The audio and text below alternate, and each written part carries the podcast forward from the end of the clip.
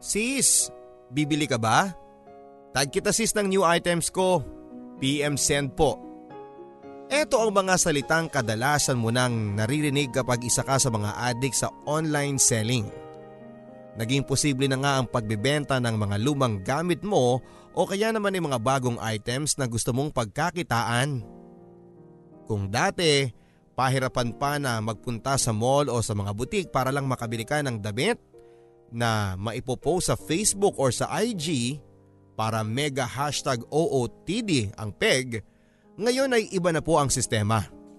Basta may Facebook ka, kahit nasaan ka pa, kahit na ano pang ginagawa mo, makaka-order at makakabenta ka. Sigurado ako na maraming online sellers ang makaka-relate sa ating kwento.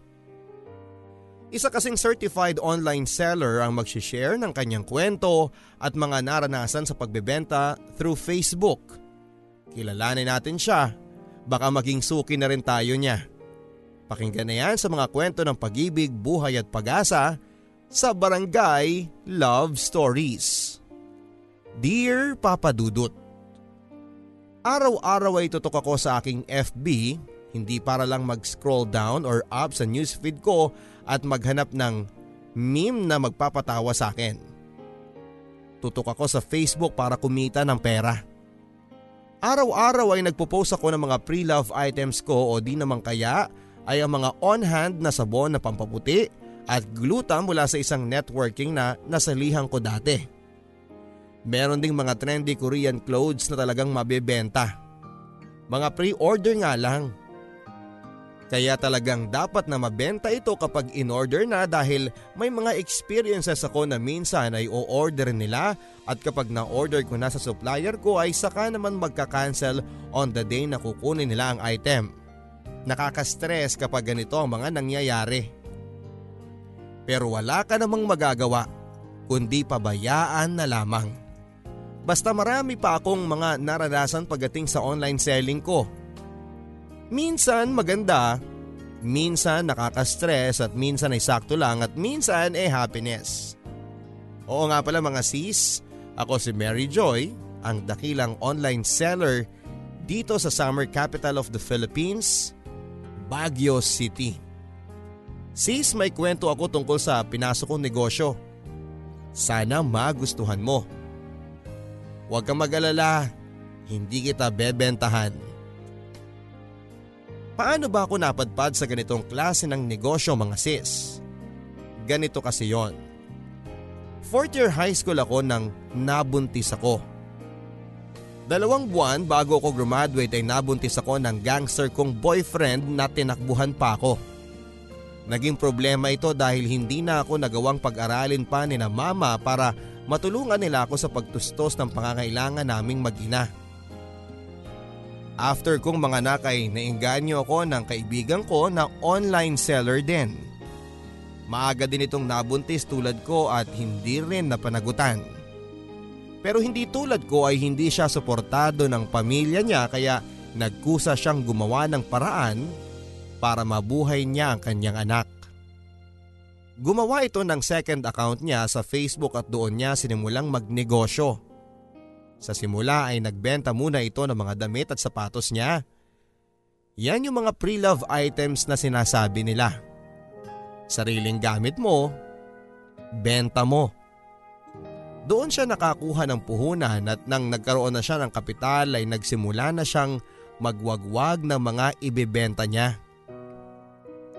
Alam niyo naman dito sa Baguio City, ukay-ukay capital ata kami ng Pilipinas.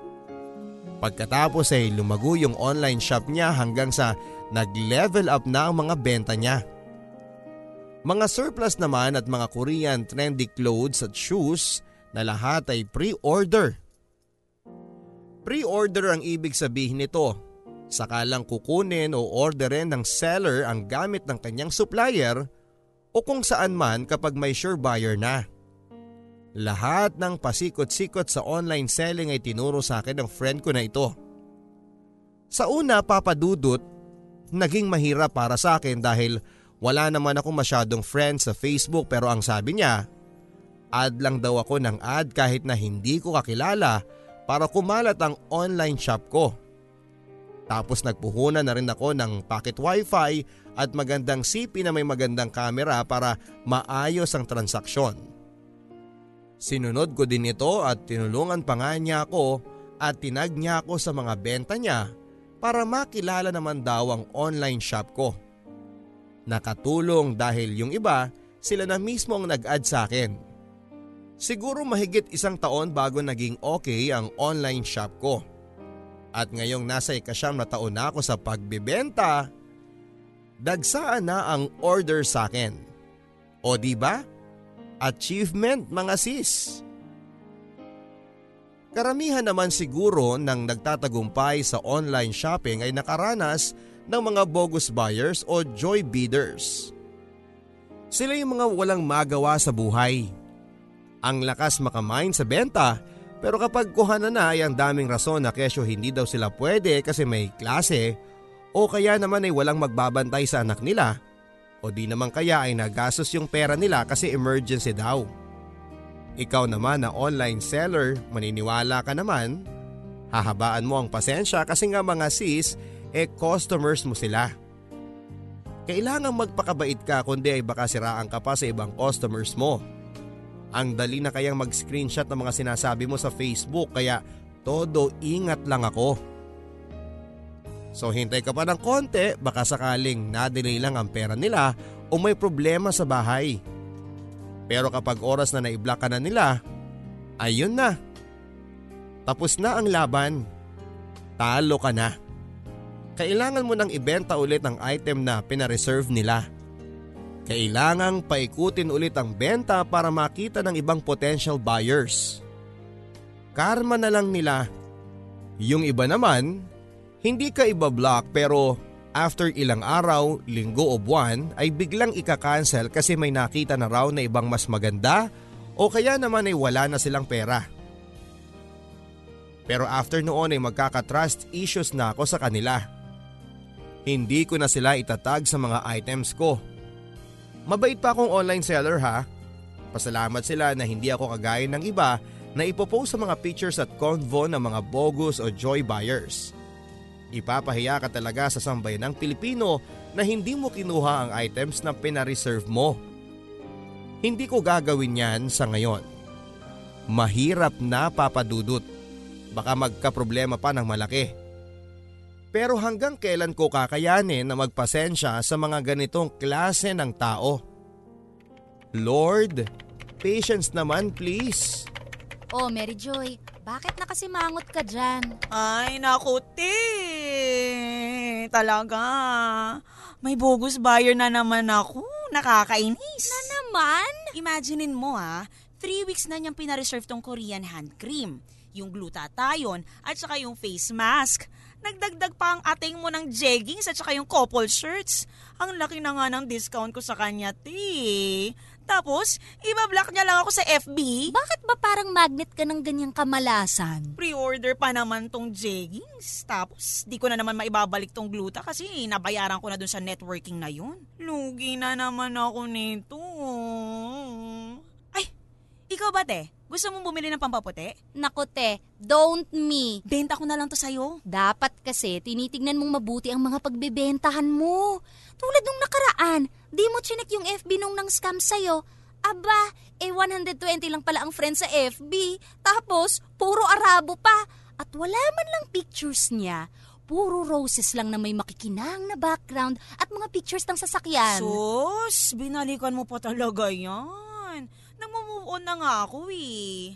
Malay ko bang isa-scam niya pala ako dun sa limang power bank at saka China phones na in-order niya, no? Sabi niya, ipadala ko na raw kasi malayo pa yung courier na pagpapadala niya ng bayad niya, no? Tapos, ikaw itong si Shunga.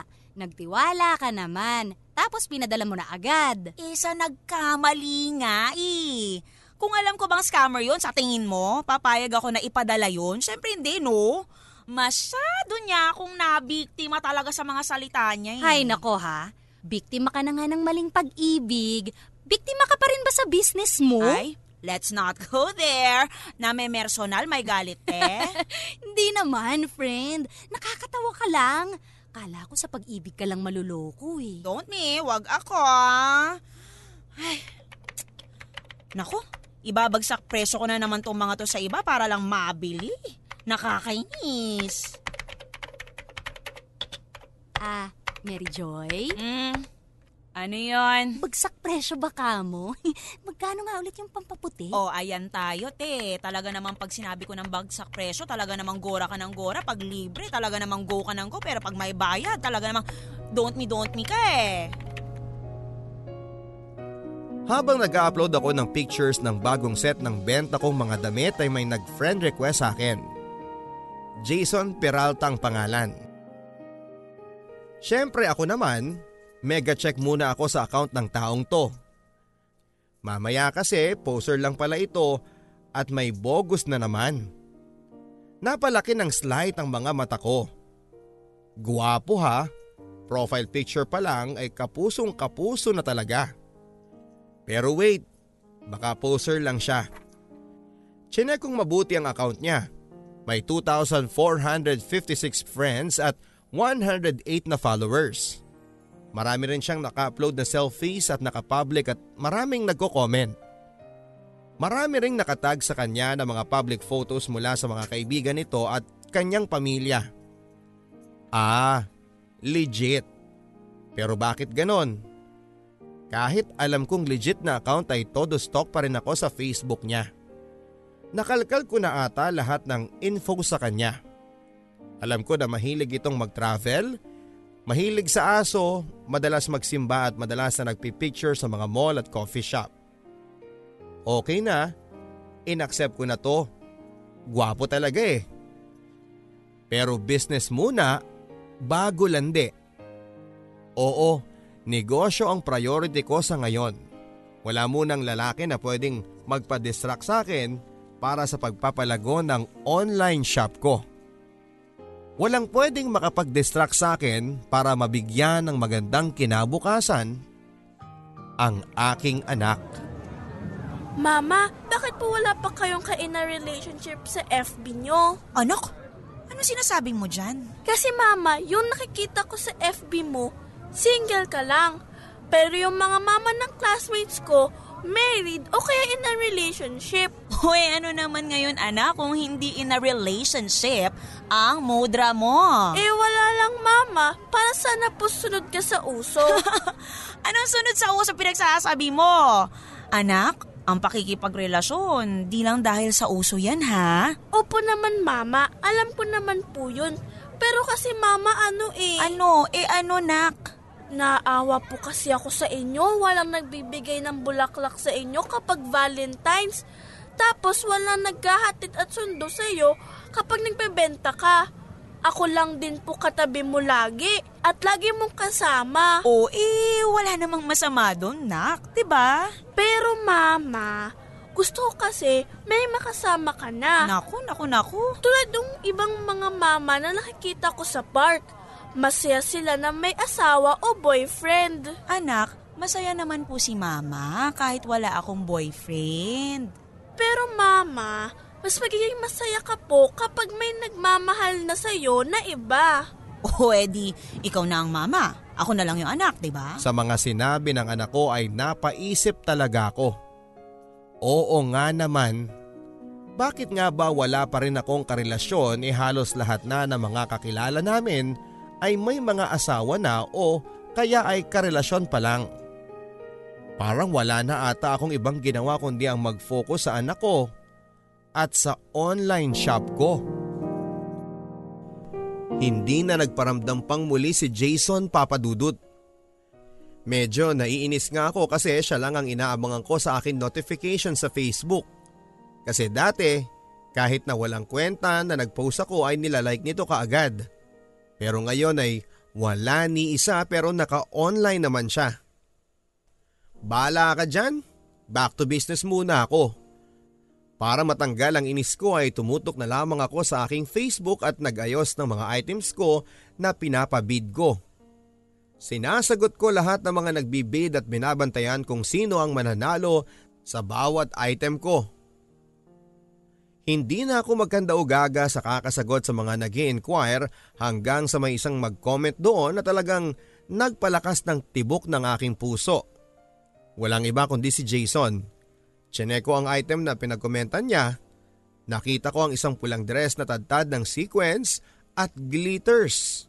Pangbata ito ha. Pangbata na naman ang ino-order niya. Sino kaya ang ino-orderan niya ng damit na pangbata? Pangalawa na ito ha. Binasa ko ang comment niya at nagmine na ito sa halagang 250 pesos. Hay, sana ako na lang yung dress para sabihin niya na mine ka na lang. Pero teka, balik lang tayo dun sa isyo ko. Bakit kaya siya lagi nag-order ng damit ng bata? May anak na kaya ito? May asawa na? Ang sakit be kung meron na nga. Katapusan ko na ito ng pagpapantasya ko kung sakaling meron nga. Napasimango tuloy ako ng hindi oras at nag-comment na lang ng yours si Jason for 250 pesos. Nilike lang nito ang comment ko. Nag-message ito sa akin kung paano kukunin ang item at pinapili ko siya kung meet up or for dropping. As usual, meet up ang gusto niya sa dating fast food kung saan kami unang nagkita. Nag-thumbs up na lang ako sa last message niya. Ayoko nang pahabain pa ang usapan. Baka umasa lang ako. Hanggat hindi ko nakukumpirma kung may pamilya na ito ay magiging professional ako na online seller sa kanya walang mixture ng landi o ng kung ano paman. Palis na ako ng bahay noon nang biglang sumpungin ang anak ko. Papunta na ako ng fast food para i-meet si Jason para ibigay ang item niya. Nakapagpaganda na rin ako at sinuot ko na naman ang isa sa mga pinakamaganda kong blue na dress. Nag-makeup ng very slight at nag-blower ng hair. Akala mo talaga ay makikipag-date ako eh magdi-deliver lang naman ako ng item. Mama, saan ka pupunta? Medyo naiiyak na sabi ng anak ko sa akin habang hila-hila nito ang aking damit. Anak, magdi-deliver lang ako ng in-order sa akin. Inilikan ko ito sa noo at saka dinampot ang damit na in-order ni Jason. Lalabas na ako noon pero yumakap ang aking anak sa akin. Sama ako mama please. Medyo nagdadabog na palambing na sabi niya. Anak, hindi kasi pwede eh. Mabilis lang ako, promise sa'yo. Dito ka na muna kina lola ha. Hintayin mo ko.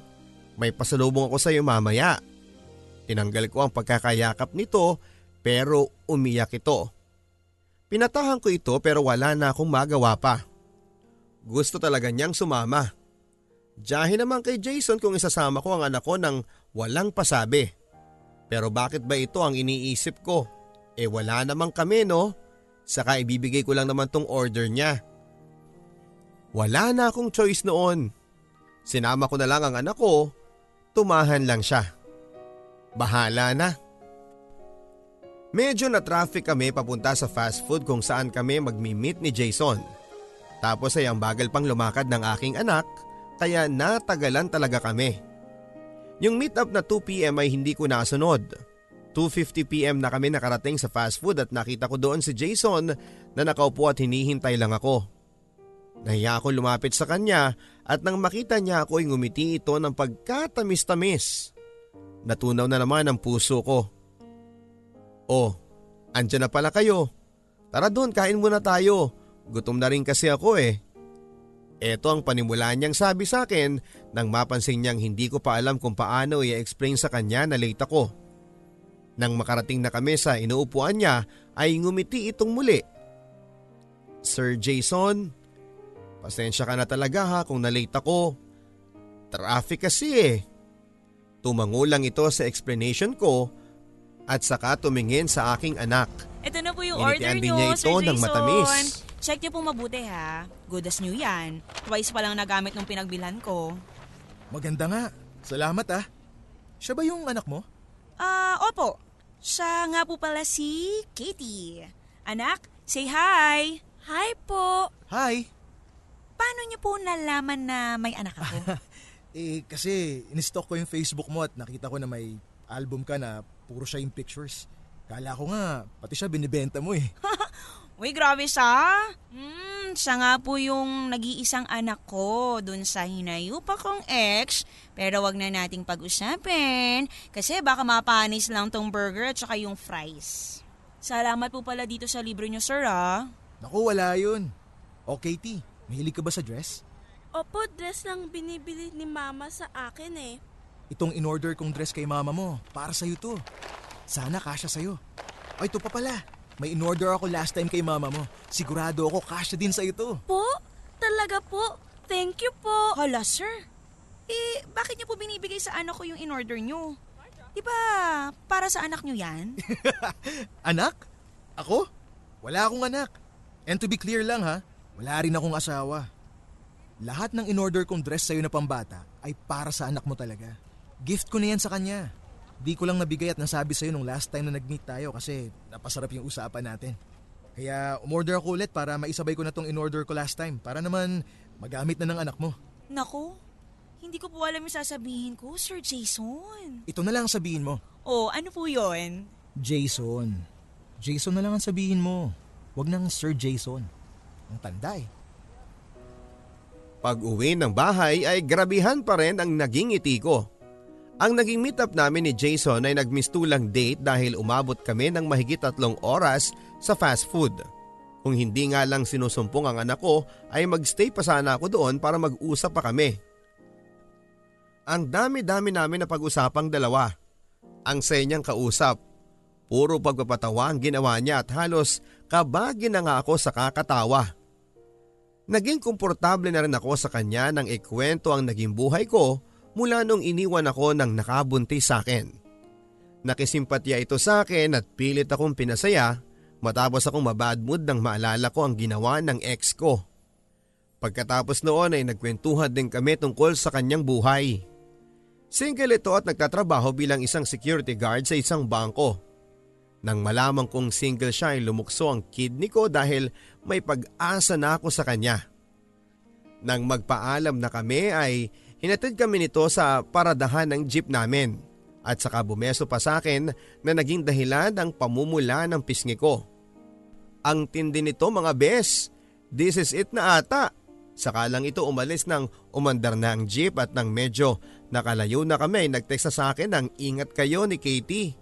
Nice meeting you ulit, Mary Joy. With matching smiley pa yan at heart ha? Grabe! Best day ever na ata ito sa buhay online seller ko. Customer na nga, possible target boyfriend pa. Ano ba? Bakit ba ako nakakaramdam ng ganito? Para naman akong bumalik sa pagiging high school eh. Kaloka match. Lumipas ang ilang araw ay naging regular na magka-chat kami ni Jason. Mula pagising sa umaga before mag-lunch, siesta before dinner hanggang sa mabusog na sa gabihan at pahinga ay hawak ko pa rin ang tablet ko at ka-chat siya. Kung ano-ano lang ang pinag-uusapan namin papadudot. Nakakatawa lang kasi kahit na walang kwentang usapan ay pinapatos na namin para maiwasan namin ang mag-scene sa bawat isa sa messenger. Kapag nauubusan ng data ay magka-text naman kaming dalawa. Ganito na ang naging routine ko mula noong nagkita na kami ni Jason. Halos hindi ko na nga mariplayan ang mga umu-order sa akin at bihira na rin ako mag-post ng mga benta ko.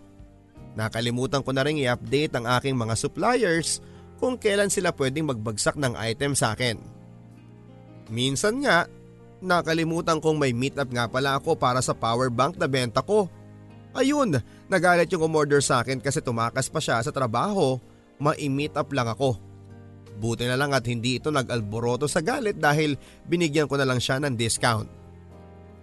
Nawalan man ako ng benta ng ilang araw ay hindi pa rin ako nega vibes kasi masaya ako sa takbo ng paglalandian namin ni Jason. Tapos isang gabi, bago ako matulog ay bigla itong nag-chat sa akin. Pwede bang mag-meet up ulit tayo? Gusto na kasi kitang makita uli eh. Medyo nabitin ako dun sa last nating pagkikita. Hindi ka agad ako nakapag-reply. Bigla ay nag-sync sa akin ang lahat. Ligawan na ba ito mga bes? Yon ang unang pumasok sa isipan ko. Pero teka, hindi ba hindi pa ako handa na magkaroon ng karelasyon dahil Focus ako ngayon sa online shop ko at sa anak ko. Pero bakit ganito ang nagiging takbo ng buhay ko? Bakit biglang sisingit itong si Jason sa priorities ko? Medyo natagalan ako sa pagre-reply. Mary Joy, ano na? Chat niya sa akin. Hindi pa ako sumasagot. Hindi ko alam kung tama ito eh. Yung anak kong si Katie, payag nga kaya kung sakaling makapag-date ako sa iba. Bahala na. Sige, meet tayo. Gusto na rin kitang makita ulit eh. Ito ang tinype ko at pagkatapos noon ay nasundan na ng mga detalye kung kailan at saan kami magkikita. Anak, may tatanong lang si Mama. Ano po yun, ma? Anak, naaalala mo pa ba yung si Tito Jason? Yung nagbigay sa'yo ng dress? Opo, mama. Bakit po? Eh, kasi anak, mukhang magde-date na kami sa Sabado eh. Talaga, mama? Oo anak eh. Okay lang ba? Hala, mama, bakit mo pa po ba tinatanong sa akin? Wala lang anak. Baka kasi di ka payag eh. Bakit mo naman po yan naisip, mama? Siyempre po, payag ako. Bagay kaya kayo ni Tito Jason. Saka mabait siya sa akin. Inadpa nga niya ako sa FB eh. Oo? Talaga ba? Inaccept mo, anak? Hmm, pag-iisipan ko, madami po kasi akong friends sa FB eh. Tapos followers. Hoy, kaloka ka, anak. Iba ka. Yun na. Pero, anak, yung seryoso na. Payag ka na talaga, ha? Oo naman, mama. Gusto ko si Tito Jason para sa'yo. At gusto ko maging masaya ka lagi. Araw-araw kapag nagfe-Facebook ako ay lagi akong nakakakita ng mga sweet post papadudot mula sa mga magkakarelasyon. Meron din yung mga biglang magiging into a relationship at engage. Dati naman ay hindi ito nagiging issue sa akin kasi sa totoo lang, sa anak ko lang ay kontento na ako. Siguro marahil ay agree na agree dito ang mga single moms na katulad ko. Bukod sa natroma na kasi sa mga past relationships ay mas nakakawala ng stress kung sa anak mo ibubuhos ang lahat ng meron sa'yo. Dati talaga mga sis, hindi ito issue sa akin. Pero mula noong magtanong sa akin ng anak ko kung bakit wala pa rin akong boyfriend ay medyo nag-iba na ang takbo ng isipan ko. Bakit nga ba wala pa? Hindi naman sa pagmamayabang pero may itsura naman ako. Para daw ako maputing Main Mendoza. Sa loob ng maraming taon, marami ang sumubok na manligaw sa akin. Pero lahat ay binabasted ko dahil hindi ko talaga treat noon na magka-boyfriend. Ang sabi ko nga, halos sa sarili ko na ay wala na akong oras dahil lahat ay napupunta sa anak ko at sa negosyo. Yan ang lagi kong rason sa kanila kung bakit hindi ko sila pinapatuloy na manligaw at nauunawaan naman ng marami. Grabe lang papadudot. Hindi ko napansin na pagkadami-dami ko na palang mga tinaboy na lalaki na nagpakita ng intensyon sa akin. Yung iba nga iniisip nila na dahil natroma raw ako sa walang kwentang tatay ng anak ko. Oo, aaminin ko na sa simula ay yon ang rason pero noong tumagal na ay anak ko na ang rason ko. Gusto ko na mag-focus sa kanya. Gusto ko na sa kanya lang ang oras at puso ko dahil higit sa lahat, anak ko ang pinaka-deserving sa pagmamahal ko. 89 notifications ang natanggap ko mula sa aking Facebook. Normal na ito sa akin dahil syempre online seller ako at marami talagang nagla-like at nagko-comment sa mga paninda ko pero nakapagtataka lang na galing lahat ng ito sa iisang tao. Si Jason Peralta. Puro likes ang ginawa niya sa lahat ng post ko. Halatang ini-stock pa nga ako mga sis dahil pati ang mga 2016 post ko ay nilike din niya. Mga sold items na pero nilike pa rin ng loko. Ang tindi. Level 99 ang stalking skills ni kuya. Napapangiti na lamang ako at tinitingnan kung may comment ito pero wala naman. Puro like lang. Hanggang sa chinek ko na ang messenger ko at nakita ko ang mga PM niya sa akin.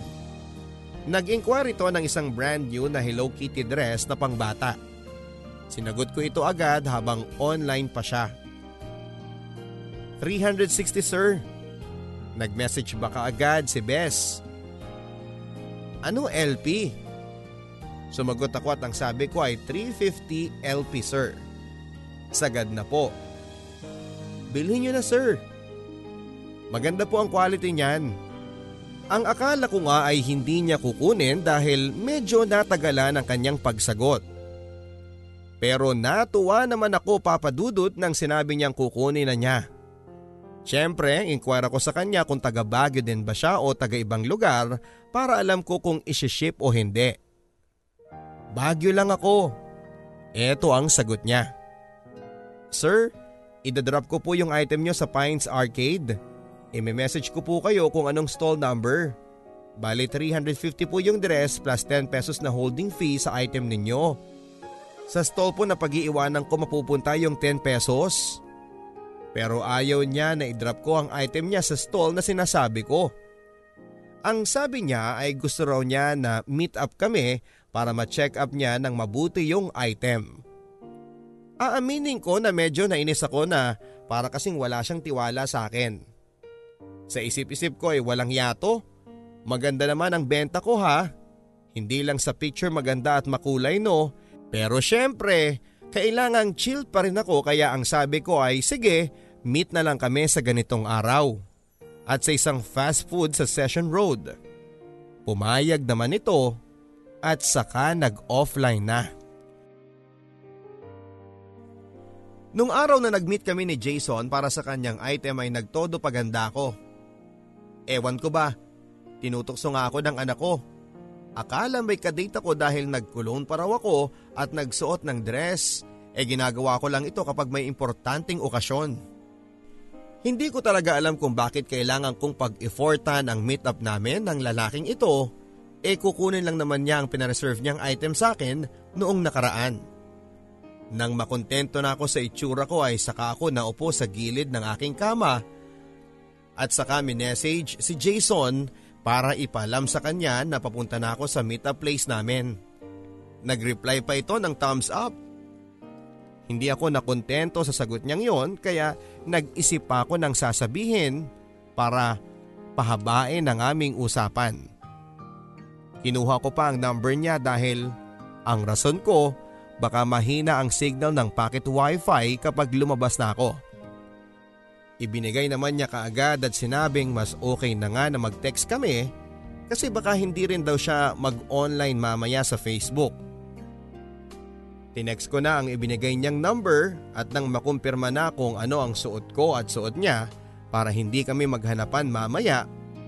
Nang maibigay na niya lahat ng detalye na kailangan ko ay tumayo na ako sa kama. Lalabas na sana ako ng kwarto pero muli kong tinignan ang sarili ko sa salamin. Parang may kulang. Parang hindi kumpleto. Nag-isip ako kung ano nga bang ilalagay ko sa aking katawan o sa mukha nang maalala ko may pulang lipstick na ala kontrabida pa pala ako sa aking tukador.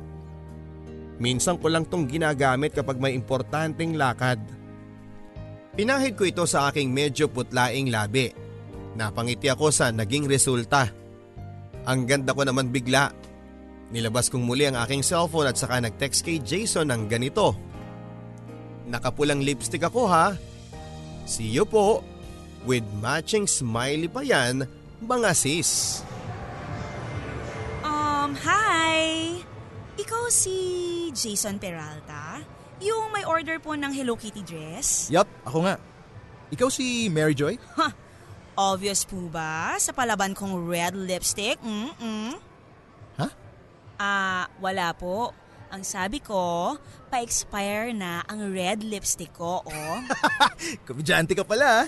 oh, di ba? Komedyante slash seller. Ah, sige nga. Baka pwedeng patulong ako magbenta. Hmm? Sabi ko, patulong ako magbenta. Magbenta ng ano? Ng puso ko. Slightly used lang.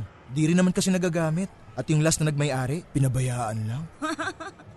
Ang funny mo ah, gusto ko yan. Funny ka. Benta ko yan, pero bago ko ibenta yan, baka pwedeng bayaran mo muna Ay. tong Hello Kitty dress. Sorry. Okay lang sis. Este, sir. I mean, sir pala. Jason na lang.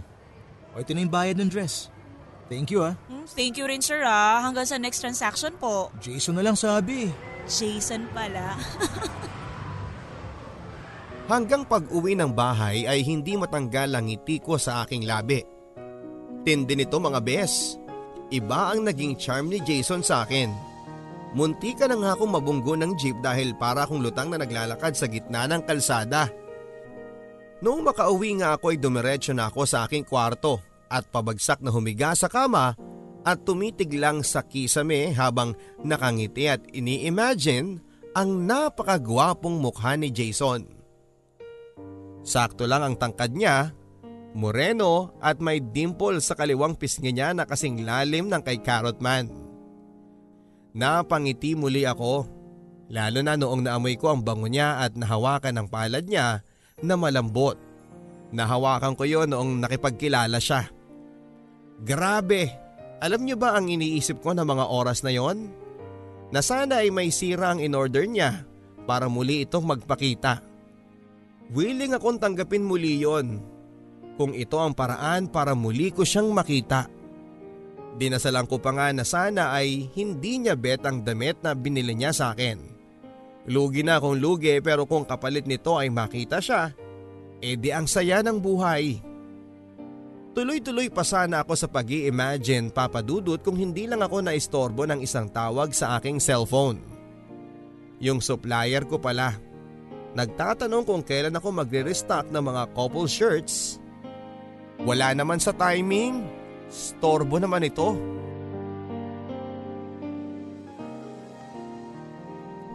Dumating na ang araw kung kailan kami muling magmi-meet ni Jason.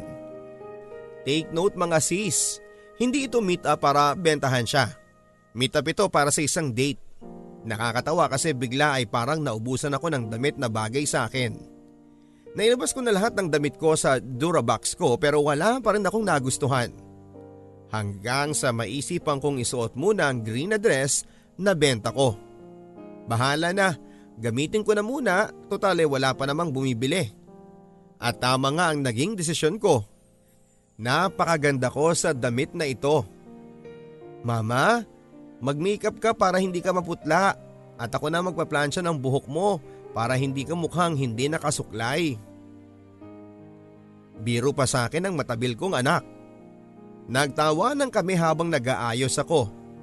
Naging instant assistant ko itong si Katie. Todo suporta sa akin na akala mo ay siya ang nanay ko. Ang dami pa niyang mga tips sa pakikipag-date na binase niya sa mga k-drama na napapanood niya. Natatawa na nga lang ako pero habang nagsasalita ito ay nakatitig lang ako sa kanya. Napakaswerte ko at siya ang anak ko. Nagkamali man akong mabuntis ng wala sa oras. Pero kahit kailan ay hindi ko nakitang isang mali sa buhay ko si Katie. Siya pa nga ang naging dahilan para ma-inspire akong itama ang bawat pagkakamali ko. Sa lahat ng mga single moms dyan, alam kong nakaka-relate kayo sa mga sinasabi ko sa ngayon. Medyo kabado pa ako noon habang papunta sa mall kung saan kami magkikita ni Jason. Day off niya noon at saktong sahod kaya ang lakas ng loob na siya raw ang gagasto sa lahat. Nang makita ko siya ay hindi ko alam kung ipagyayabang ko ba ito. Napanganga kasi ako ng slight. Nagandahan kaya siya sa akin? Sana nga. Hello, nag-effort kaya ako ng halos 3 hours maging maganda lang ako. Grabe, ang ganda mo. Eto agad ang bungad niya sa akin nang magkalapit kami. Ngumiti ako at nagpasalamat. Sa una, nahalata akong kinakabahan din siya sa date namin pero nagpatawa na lang ako para mabawasan ang kaba naming pareho. Hanggang sa ayain ako nito na mag-lunch date muna sa isang kainan sa mall na yon. At doon na rin namin pinag-usapan kung ano ang mga next naming pupuntahan. Grabe mga sis, ang saya-saya ko ng araw na yon. Inaya niya ako magpunta sa John Hay para maglakad-lakad at maibaba namin ang mga kinain namin. Tapos ay inaya pa niya ako magpunta sa Mines View para magpicture kaming pareho. Nagpost nga kaagad dito ng picture namin together at nakatag ako at ang sabi sa caption, with my beautiful date. Hashtag Saturday, hashtag happy, hashtag you and me. At kahit halos magpaltos na ang aking mga paa sa heels na suot ko ay hindi ko na lang ito sinabi sa kanya. Mukhang nag-enjoy ito maglakad eh. Pero noong napansin niyang medyo paika-ika na ako ay agad niya akong pinaupo at saka tumakbo para bumili ng souvenir na tsinelas. Siya pang nagtanggal ng heels ko at pinunasan ang mga paa ko ng panyo niya. Nahiya nga ako pero wag na raw siyang pigilan. Siya na rin mismo ang nagsuot ng tsinelas na yon sa akin. Ang galing ha, alam niya agad ang sukat ng paa ko. At dahil nga dito, nagka-extra points uli siya sa akin. Talbog na talbog na ang puso ko papadudot. Naupo lang muna kami sa waiting shed para ipahinga ko ang mga paa ko at doon ay tinuloy na namin ang aming usapan habang humihigop ng mainit na kape. Ayun, andun muna sa lola niya. Babalikan ko na lang mamaya after nitong date natin. Hmm, sana pala sinama mo na para di nakaabala sa parents mo. Naku, hindi na. Nakakaya naman sa'yo kung may bitbit pa ako, no? Dagdag gastusin lang kaya sa'yo sa araw na to. Ano ka ba? Huwag kang magsalita ng ganyan ha. Tandaan mo, kakasahod ko lang kaya feeling rich ako ngayon. Hindi na. Nakakaya talaga, promise. Bakit ka ba mahihiya? Eh gusto ko nga makasama siya eh. Para mas lalo kong makitang masaya ka. Alam ko naman na kanina ka pa text ng text dyan na pasimple. Medyo nabasa ko kasi yung text mo na kinukumusta mo yung anak mo. Alam ko na hindi ka kampante na iwan ng anak mo na basta-basta para sa date. Uy, hindi naman. Grabe siya, oh. Naiintindihan kita. Siyempre nanay ka. Kaya nga next time na magde-date tayo, isama mo na si Katie para maipasyal at makilala ko rin siya. Susunod na date? Oo. Bakit? Ayaw mo bang mag-date ulit tayo? Hindi, oh. Gustong gusto ko nga eh. Ah, I mean, syempre, ayos lang sa akin. Pero, sure ka bang okay lang na isama ko yung anak ko? Oo nga eh. Ang kulit mo ah. Gusto ko siya makita ulit at gaya ng sabi ko kanina, gusto ko siyang makilala ng mabuti. At higit sa lahat, gusto ko makilala niya ako ng mas maayos. Bakit ka kailangang makilala niya ng maayos? Bakit? Nililigawan mo ba ako? Oo. Liligawan kita. Pwede ba? Wait lang, seryoso ka ba? Mamatay ka man, liligawan mo ko? Grabe ka. Bakit kailangan ko magbuwis ng buhay dito para mapatunayan lang na seryoso ako sa'yo? Gusto kitang ligawan. So, ano na? Magiging choosy pa ba ako? Basta ba regular kang bibili ng benta ko, ha? Charot lang. Oh, puro ka namang kalokohan eh. Pasalamat ka at crush kita. Ang date na yon ay nasundan pa. At syempre sa bawat date namin ay kasama namin si Katie. Ayaw ko na nga sanang ipasama pa ang anak ko kasi nahihiya ako dahil si Jason ang gumagastos. Pero siya nag-insist na gusto niyang kasama namin si Katie. Sa mga date namin ay nakita kong totoo siya sa ipinapakita niya sa anak ko. Ipinakita niya sa akin papadudot na gusto niya talagang magustuhan siya ng anak ko. Mas marami pang ang regalo si Katie mula kay Jason kesa sa akin pero ayos lang yon kasi deserve naman ito ng anak ko. Walang kinilalang ama si Katie at nagpapasalamat ako ng sobra dahil si Jason ang tila nagiging tatay sa kanya. Salamat po Tito Jason ha. Narinig kong sabi ng anak ko habang binubuksan nito ang regalo ni Jason sa kanya. Wala yun. Pwedeng favor Katie? Pakyut na sabi ni Jason sa kanya. Ano po yun Tito Jason? Sagot tanong naman ng anak ko. Huwag mo na akong tatawaging Tito Jason. Ang tawag mo na sa akin ay Papa.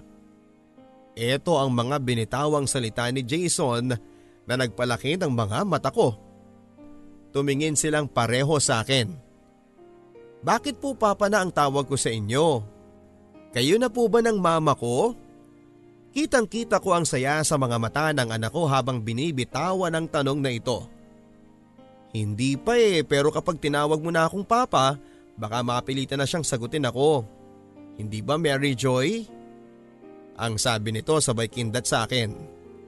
Namula ang aking mga pisngi at sinabayan pa ito ng pangangantsaw ni Katie. O ano mama? Sagutin mo na si Tito Jason para papa na ang tawag ko sa kanya. Dagdag pa nito. Kinulit nila ako ng kinulit kaya naman napa-oo ako ng malakas na dahilan para magtinginan ng mga tao sa paligid sa amin. Hiyang-hiya ako noon pero kinuha agad ni Jason ang atensyon ng lahat na tumayo ito para sumigaw ng sinagot na niya ako. Niyakap ako nito at nagpalakpakan ng lahat.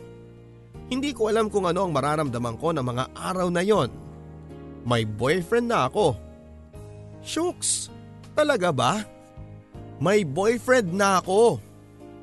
Sa bawat araw ay pinatunayan sa akin ni Jason na tama lang ang naging desisyon kong sagutin siya. Mula noong naging kami ay dinoble pa nito ang efforts niya lalong lalo na kay Katie. Parang anak na nga niya ito kung mahalin niya at wala na siguro akong mahihiling pa dahil sa tuwing nakikita ko siya kung paano niya kaming alagaan at mahalin ay napupuno ang puso ko ng kakaibang ligaya. Every day ay nagpapasalamat talaga ako kay Lord dahil inabot niya sa akin ang ganitong klase ng pag-ibig na akala ko'y hindi ko na mararanasan pa. Sana nga ay hindi ito magbago sa akin at pangakong gagawin ko ang lahat, wag lang itong mawala ng pag-ibig sa akin. Sa ngayon papadudod ay magdadalawang taon na kami. Nakatira na rin ako sa bahay nila kasama si Katie. At syempre, Kasabay noon ay naging assistant ko na rin siya sa pagbebenta sa online shop ko. Siya ang taga-deliver at taga-meet up. Minsan, siya na rin ang nakikipag-away sa mga bogus buyers at mga joy bidders. O hindi ba, may jowa na ako, may assistant pa ako sa negosyo. E di sa akin na ang corona. Catriona Gray, ang ganda ko lang eh. Kaya sa mga kapwa ko single moms dyan, kalma lang kayo mga sis. Darating din si Mr. Right sa inyo. Siguro na traffic lang o kaya ay may dinadaanan pa pero darating din yon. Wait ka lang. Maraming salamat po sa pakikinig sa aking kwento. Back to business muna ako mga sis ha. PM nyo lang ako kung want nyong bumili ng mga items ko.